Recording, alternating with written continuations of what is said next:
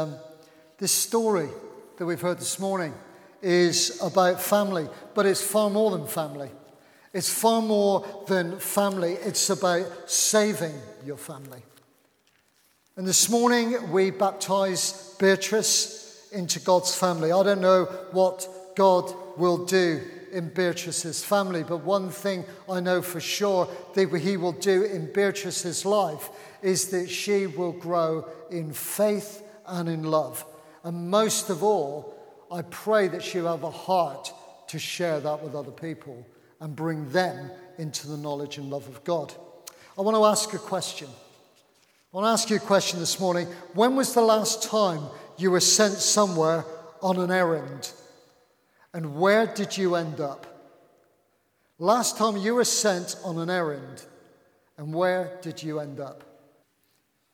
I remember the first time I was sent as a young lad to the corner shop. That was my errand. You have the money in an envelope. Your mum writes on there what she wants in case I forget in the 200 yards it was to get there. And there was a full briefing, of course, before you went. Don't talk to anybody, don't lose the envelope, don't lose the money, and carry it properly home with the basket that you were provided with that you wish you hadn't. and off you go, six years old, six years old. This was an adventure. I remember it as though it was yesterday. And it was an important mission because my mission was to get half a pound of mince, two onions, a wheat sheaf loaf, and a packet of Huntley and Palmer biscuits. Now that tells you how old I am. Okay, I declare it. People are smiling. In the envelope was three shillings and sixpence, and I was allowed to get a penny's worth of sweets with that as well. How do you feel? How do you feel when you are called on an errand? How do you feel when you step out on an adventure? How does that feel? Exciting, apprehensive, important, nervous? Can I do this job that I've been sent to do? Life doesn't change whether you are six or whether you are 60. We still feel that. When God calls us out onto a job, we can feel all of that. And Welcome here to the story of Joseph, a story that in so many, many ways encapsulates the whole breadth of what it means to be family. In our Old Testament reading, Joseph, who was about 17, was with his brothers. They're tending sheep, and he brought to his brothers a bad report. He told tales, he ratted on them. They were not a pleasant bunch. And here we see, and right at the beginning, this idea of a dysfunctional family at work. How does God use that? I am so encouraged when I read about all the dysfunctional families in the Bible. It helps me so much in life. You see, Joseph and his younger brothers were born by a different wife. And Jacob loved his wife dearly, and especially the oldest son, Joseph. He poured and lavished love upon this one boy. No wonder he was going to have problems with his siblings. And so easily in the Old Testament story, we can be dazzled by the coat of many colors. Andrew Lloyd Webber images perhaps of the Joseph the dreamer. But in this dysfunctional family, have you noticed in the Bible that uh, in this reading, in all these dysfunctional families I read about, brings me hope. It brings me true hope. Because here we have a family in crisis whose father was too busy running a minor nation that he couldn't control his sons, let alone love them, let alone direct them. And uh, who do we identify with in the story? Because uh, perhaps we identify with the jealousy of the brothers, faced with a younger sibling who had life lavished upon him.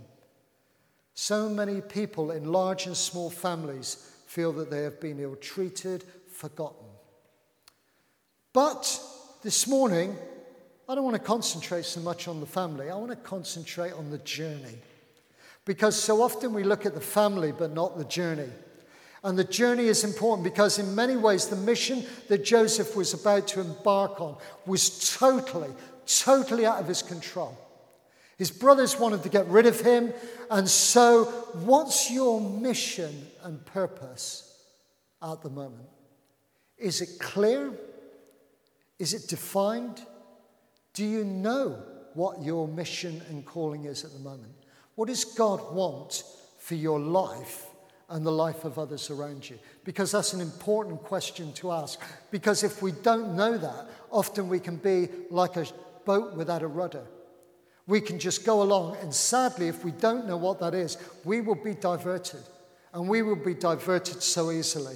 We are lost, we're perplexed. We need to be clear about God, what God wants for us, and to be in the power of God, because God has a plan for your life.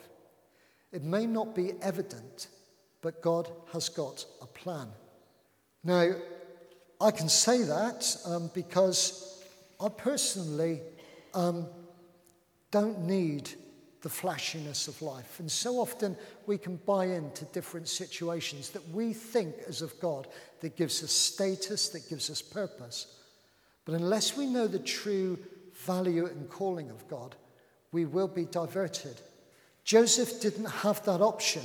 He's sold into slavery and has to ask himself, what is this all about, God?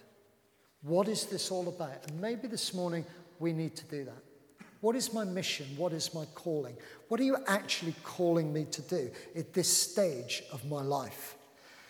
Something um, this morning, I want to talk about how something's changed in the spiritual life of Christchurch over the past few months, something missionally that is hugely exciting.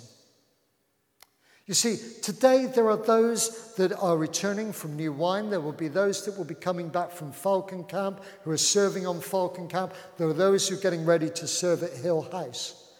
There are those that are looking forward to working with young people in, in September in transforming lives for good in our schools. There will be those of those who are looking forward to Alpha and bringing their five friends along that they've already thought about and prayed about, about inviting along.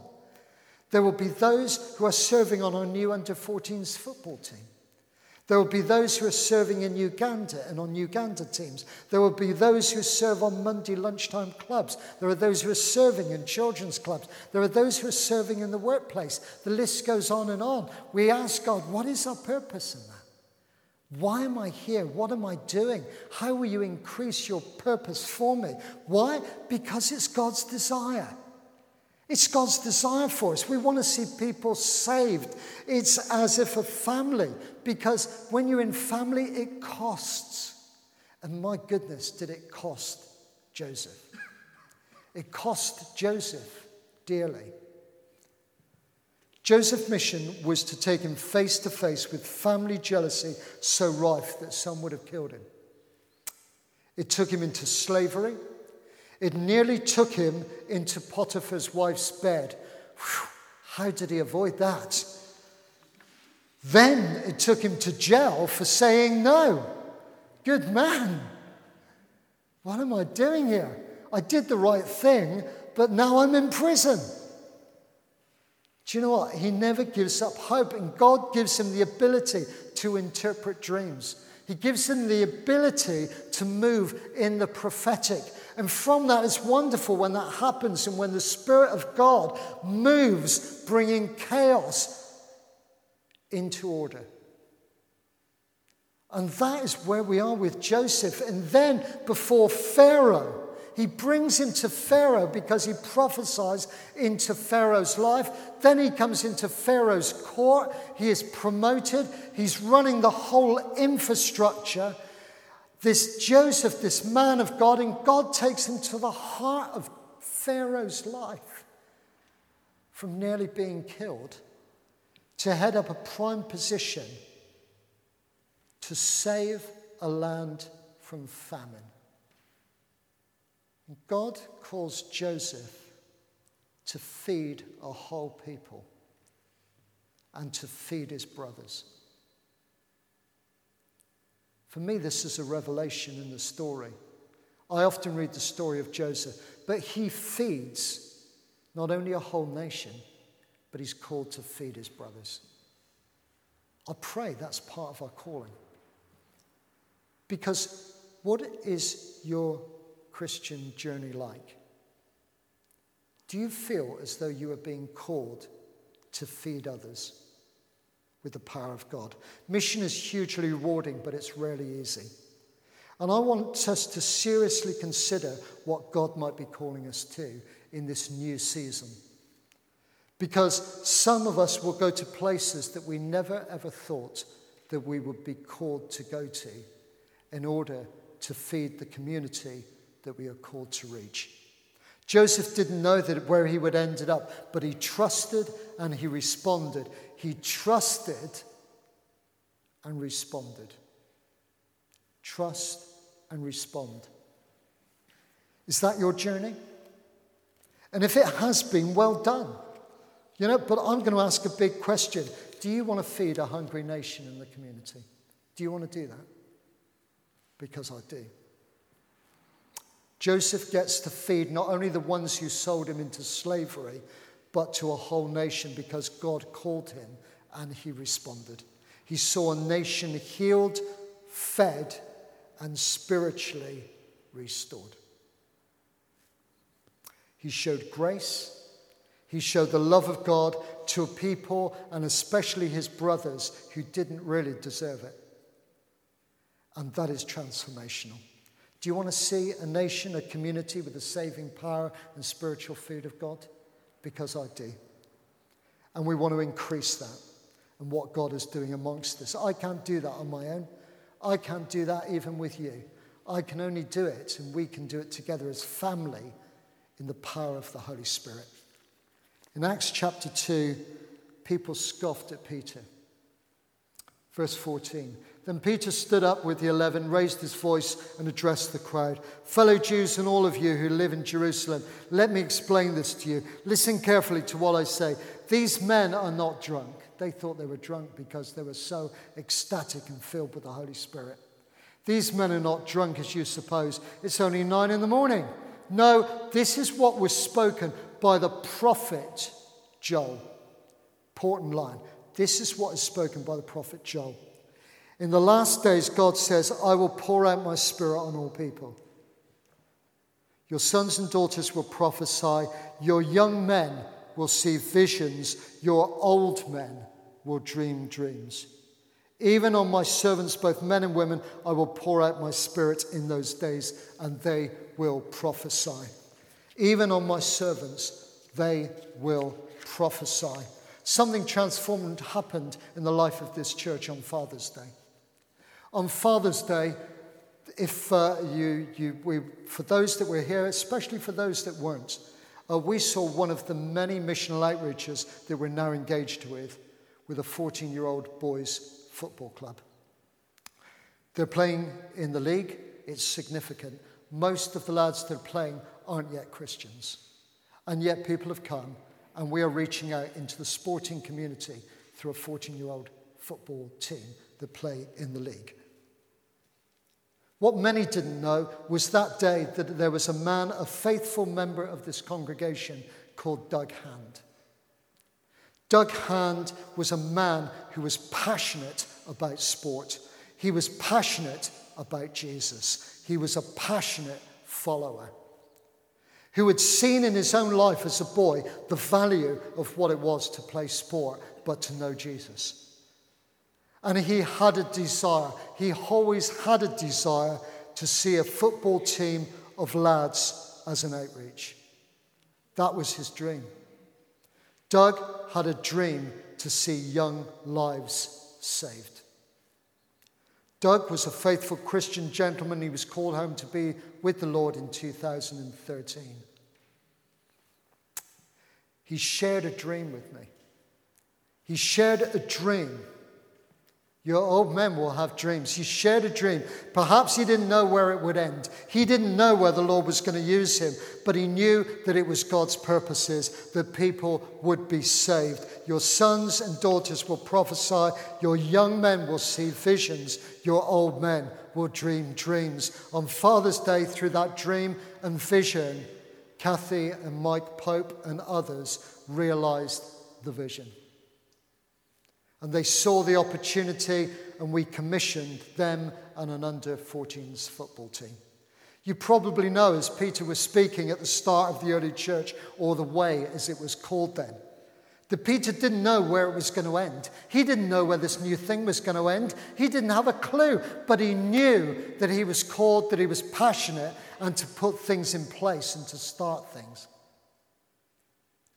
I wonder if Joseph knew when he was sold into slavery where it would end up.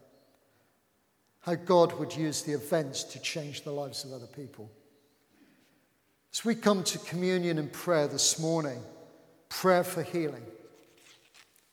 And that can be for physical, for the Lord to heal us, but also healing of our doubts, healing of our cynicism, healing of our, our dysfunctionality, our, not, our failure of failing to encourage others to build them up. Our healing in so many different ways, our preferences, our jealousy. You know, how will God use our lives? Let Him show you. You know, if you're expecting to see it all mapped out before you, um, I, well done. I wish I did. But is your heart to see others saved? I'm just going to ask you that this morning. I'm going to ask you to take that away with you. Is your heart to see other people saved? Do you want to see people hungry for God fed? In Acts chapter 2, Peter says, And everyone who calls on the name of the Lord will be saved. Everybody who calls on the name of the Lord will be saved. I have pictures in my head now of those I want to see saved. I want to see them on that great day. I want them to be welcoming me in. I want them to put their arms around me. I want to be putting my arms around them. I want to see them not just saved for that great day, but saved today because God has got a purpose for them, for you and I, and for them. There's a new missional feeling in the air and the people that we've spoken about in Christchurch. The saints who have gone before us who dream dreams. Maud Obery, a great saint in this church, is now called to be with the Lord. She dreamed when there was no children here to see children filling this church. In excess of 80 kids now on the books. That isn't including the ones we're reaching in schools and we're reaching in various different settings. She had a dream. And Maud's dream was fulfilled, and she was fortunate to see it in her lifetime before she went to see the Lord. Hugh Garlick, Walk of a Thousand Men. Hugh had a dream to see men come to Christ. Hugh was a great saint. He is with the Lord. I have no doubt.